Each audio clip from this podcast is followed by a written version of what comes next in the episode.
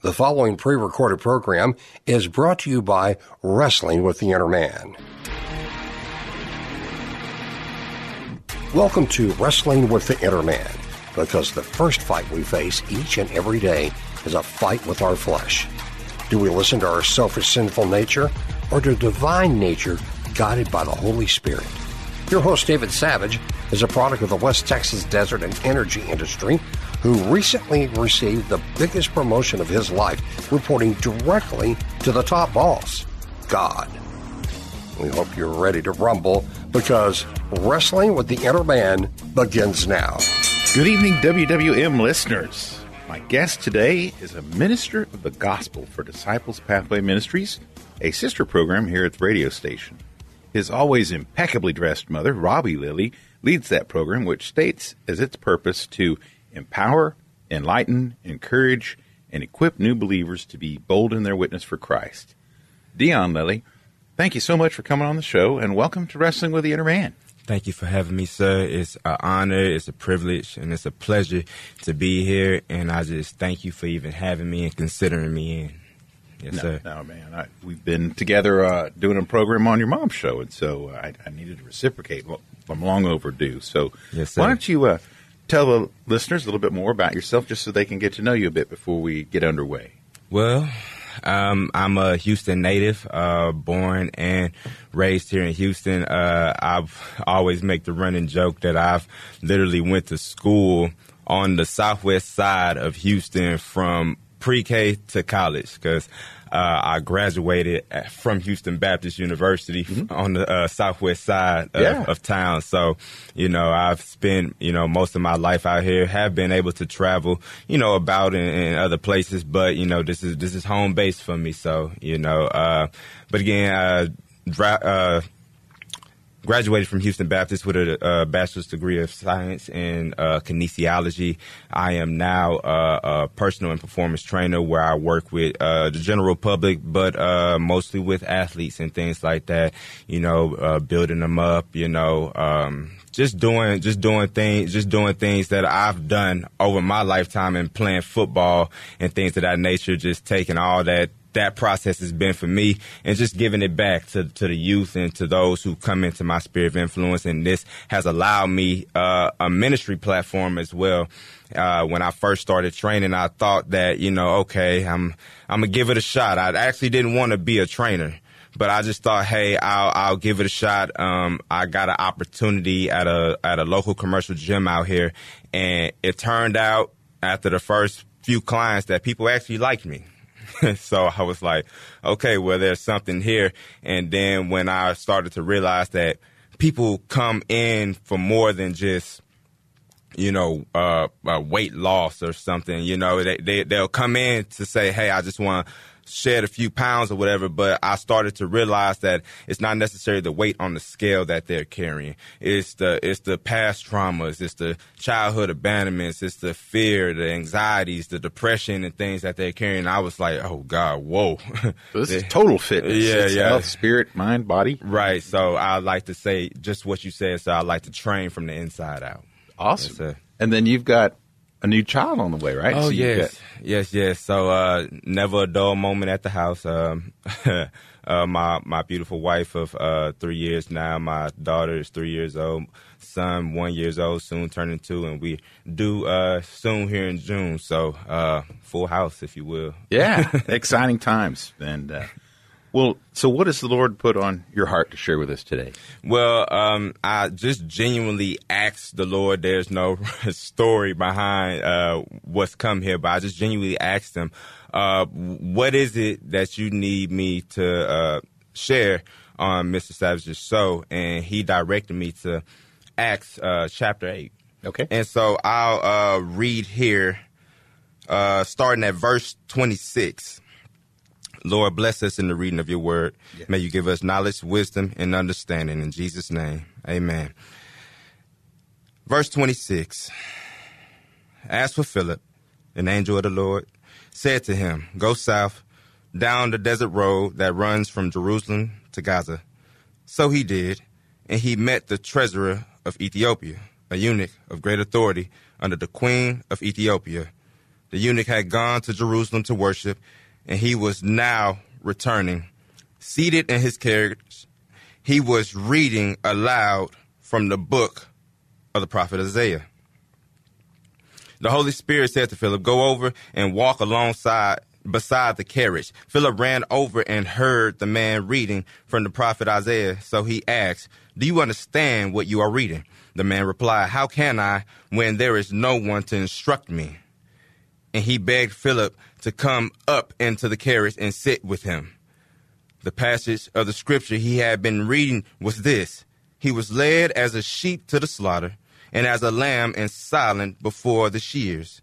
He did not open his mouth. He was humiliated and received no justice. Who can speak of his descendants? For his life was taken from the earth. Verse 34 The eunuch asked Philip, Was Isaiah talking about himself or someone else? So Philip began with this same scripture and then used many others to tell him the good news about Jesus. And I'll pause there at verse 35. And so when I was reading this this uh, verse of scripture, God gave utterance and, and, and through me and said, talk to them about me being the God of the affluent. I am the God of the affluent. And so we find this eunuch in a in a conundrum. We find him in confusion here because he is an affluent man struggling to understand how can a king, King Jesus, we're speaking of, be treated in this matter? How can he be afflicted in this way? How can such injustice be handed to him when he's a king and justice is supposed to be in his hand? Mm-hmm. So I, I just want to put myself and the listeners' minds in the mind of this eunuch man to to just kind of understand why he is confused. And so I'm a big studier of words, etymology. Mm-hmm. Uh, one of my and the reason for that, one of my uh, one of my I don't want to call it a favorite movie, but I can withstand it because I'm not really a horror films guy. But if you remember World War Z, no, I don't. So it was a it was a a, a, movie about a zombie apocalypse. It was another, okay, yeah, yeah. yeah, And so the only reason I can really sit through this movie is because I've sat through this movie. yeah. So I can kind of know I kind of know what's going to happen, who's going right. to pop out. But they were on a plane and they had a doctor, uh, and he was a virologist, and he said something that was so profound to me. He said, "If you want to know." If you want to know the root to any virus, you have to go back to the origin. You have to go back to where it started. And so I was like, wow, if you want to know the root to sin, you got to go back to where it started. And so I spent a lot of my study time in the book of Genesis, chapters 1, 2, and 3, you know, from the fall of man, because mm-hmm. that tells us a lot about where we're at in society and where we need to get back to you know, because God is always ushering us back to that place where He originated us, mm-hmm. you know. So I, I looked at the word affluent, and this word simply means having an abundance of wealth, property, or material goods. All right, abounding in anything. The actual word affluent, uh means to, and flu means flow. It was just an exchange of the vowel from the U to the O. A flow. So he's used to being from a place of flow. However, affluence oftentimes seeps beneath the surface. It comes underneath the surface of our skin. We when we get out when we find ourselves in these these promoted places and these positions of, of authority and things like that, we can become affluent in our pride. Mm-hmm. Because we become affluent in our influence, and then we be, we become affluent in our arrogance. Mm-hmm. All right. So now here lies this man struggling with how can such affluent be afflicted? That's why when he was reading, which as it was customary to read aloud, and Philip was like, "Hold on, he, he, I hear the word of God going forth." And mm-hmm. so, in other versions of the Bible, it said he ran to the chariot. Right. When he's when he, when he was reading the prophet Isaiah that said he was led as a sheep to the slaughter and a lamb before the shears is silent, so he opened not his mouth, and his humiliation, his justice was being taken away, and who de- who can declare it to his to who can declare his generation for his life is taken from the earth. This man was a treasurer. This eunuch was of the queen of Ethiopia, so he understood riches, he understood royalty, he understood the hierarchy of a monarchy. So, how can King Jesus be in this position? How can King Jesus be in this position? So, a great part of his being confounded and being confused is because his system was challenged. All that he knew was challenged. All that he understood up to that point was challenged. He understood again the system of a monarchy. So when our systems are challenged, now hold on, there's a glitch. There's something, there's something that's not flowing. There's a connection to this circuit that I'm used to that's not being made. There's a power outage somewhere. Our system is challenged here.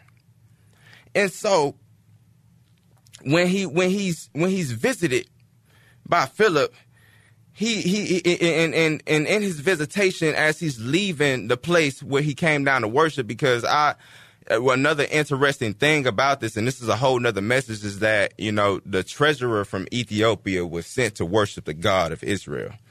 So, you know, this was actually a, an action of the tithe. You know, I'm going to send the money to go worship oh, yeah. Interesting. the God yeah. of Israel. So that's a whole nother message. But in his visitation, the eunuch, he had to have heard the event of Christ is coming. For unto us a, a, a child is born. And he had to heard the event of Christ's departure as he's just reading about it in, in Isaiah. And so he had to hear about the event that resulted in Christ's, depart- in Christ's departure on the day of Pentecost this being the book of Acts. Right. And the word that happened from Pentecost went out a- across the world. Now it was it was a it was a, a, a world changing event. Sure. So he was in this in this environment where he heard all these things. So how can a so-called king be handed such injustice when justice was supposed to be in his hand? And so Philip Philip comes to him to tell him what Isaiah was speaking about. He, the eunuch, is saying eh, eh, hmm, he he has to be talking about himself or somebody else because he can't be talking about a king. Again, I was born in a monarchy. I lived in a monarchy, and I hail from a monarchy. So, Mr. Savage, many of us lack understanding of the one true living God simply due to our systems being in place we get in this way of being, we get in this way of doing. This way has rendered me so much success. This way has brought me out of places. This way has saved my career there. This place has done this. And, and we develop these systems until Jesus comes in and disrupt our systems. And that disruption is very uncomfortable that disruption it puts us in a in a in a conundrum and confused confused places. Those that that system disruption puts us in lonely places. I I, I always talk to the lonely places because I've I, again you know being being a trainer and all, you know, I have the opportunity to minister a lot, and I I train a lot of singles, and they always talk about that lonely place. Mm-hmm. And I tell them this: How can you experience Emmanuel? If you are always communed around by other people. He says that my name is Emmanuel, God with you. As in, this is my promise. I will be with you. But if we got God and the community of, of this over here and this relationship over there and that fellowship over there all the time, we'll get mixed up Emmanuel in the crowd of everybody else, and we'll never see him for who he is. So oftentimes, like this eunuch man, you're placed in a in a in a place where you have to experience him. We try to avoid this place. We try to fill this place in social media and all types of things, you know, busyness and things. But we have to experience Emmanuel. Let me ask you a question. Uh, as a as a soon to be father of three. So the eunuch can't father children. And in the scripture it says, and no one will know his children. And do you think that he was relating with that as being like a real sadness on his heart? Like here we have the king, the king of Jews, Christ, you know, and he wasn't he wasn't sure because he didn't know he couldn't understand, you know, what he was reading. He needed some help. Right. And that's really what actually we're all wrestling with is was trying to understand and there's things that we don't understand. And I think that the point that really hit me in this whole lesson was that we need someone else. We need the Holy Spirit, Yes. that the Paraclete, the wonderful counselor, you know, to uh, access that wisdom, Yes. and it might come through another person, like Yes. Philip in this case. Yes. So yeah, go on. So yes, God will send people along the way, but just at the end of this chapter, Philip was gone. right, that And he- really peculiar, unusual that he was taken away. Right, Yeah. ta taken away, almost somewhat semi-raptured. Right. you know, away Right. into another place, and now he's back alone again. But he he's back alone with a new perspective. right. You know, he's back alone with a new understanding. He's back alone having been counseled and experienced a visitation from the Spirit of God moving through Philip. And so, you know, if Jesus is going to usher in change to our lives, our systems must cease. They have to come to a stopping point. They have to come to a point of consideration because if you if you if if you have an understanding of what Jesus taught and was trying to convey in different places, you will understand that a system was already put in place by Jesus. When he says, "I am the vine, and ye are the branches," uh, branches are connected to a greater stem.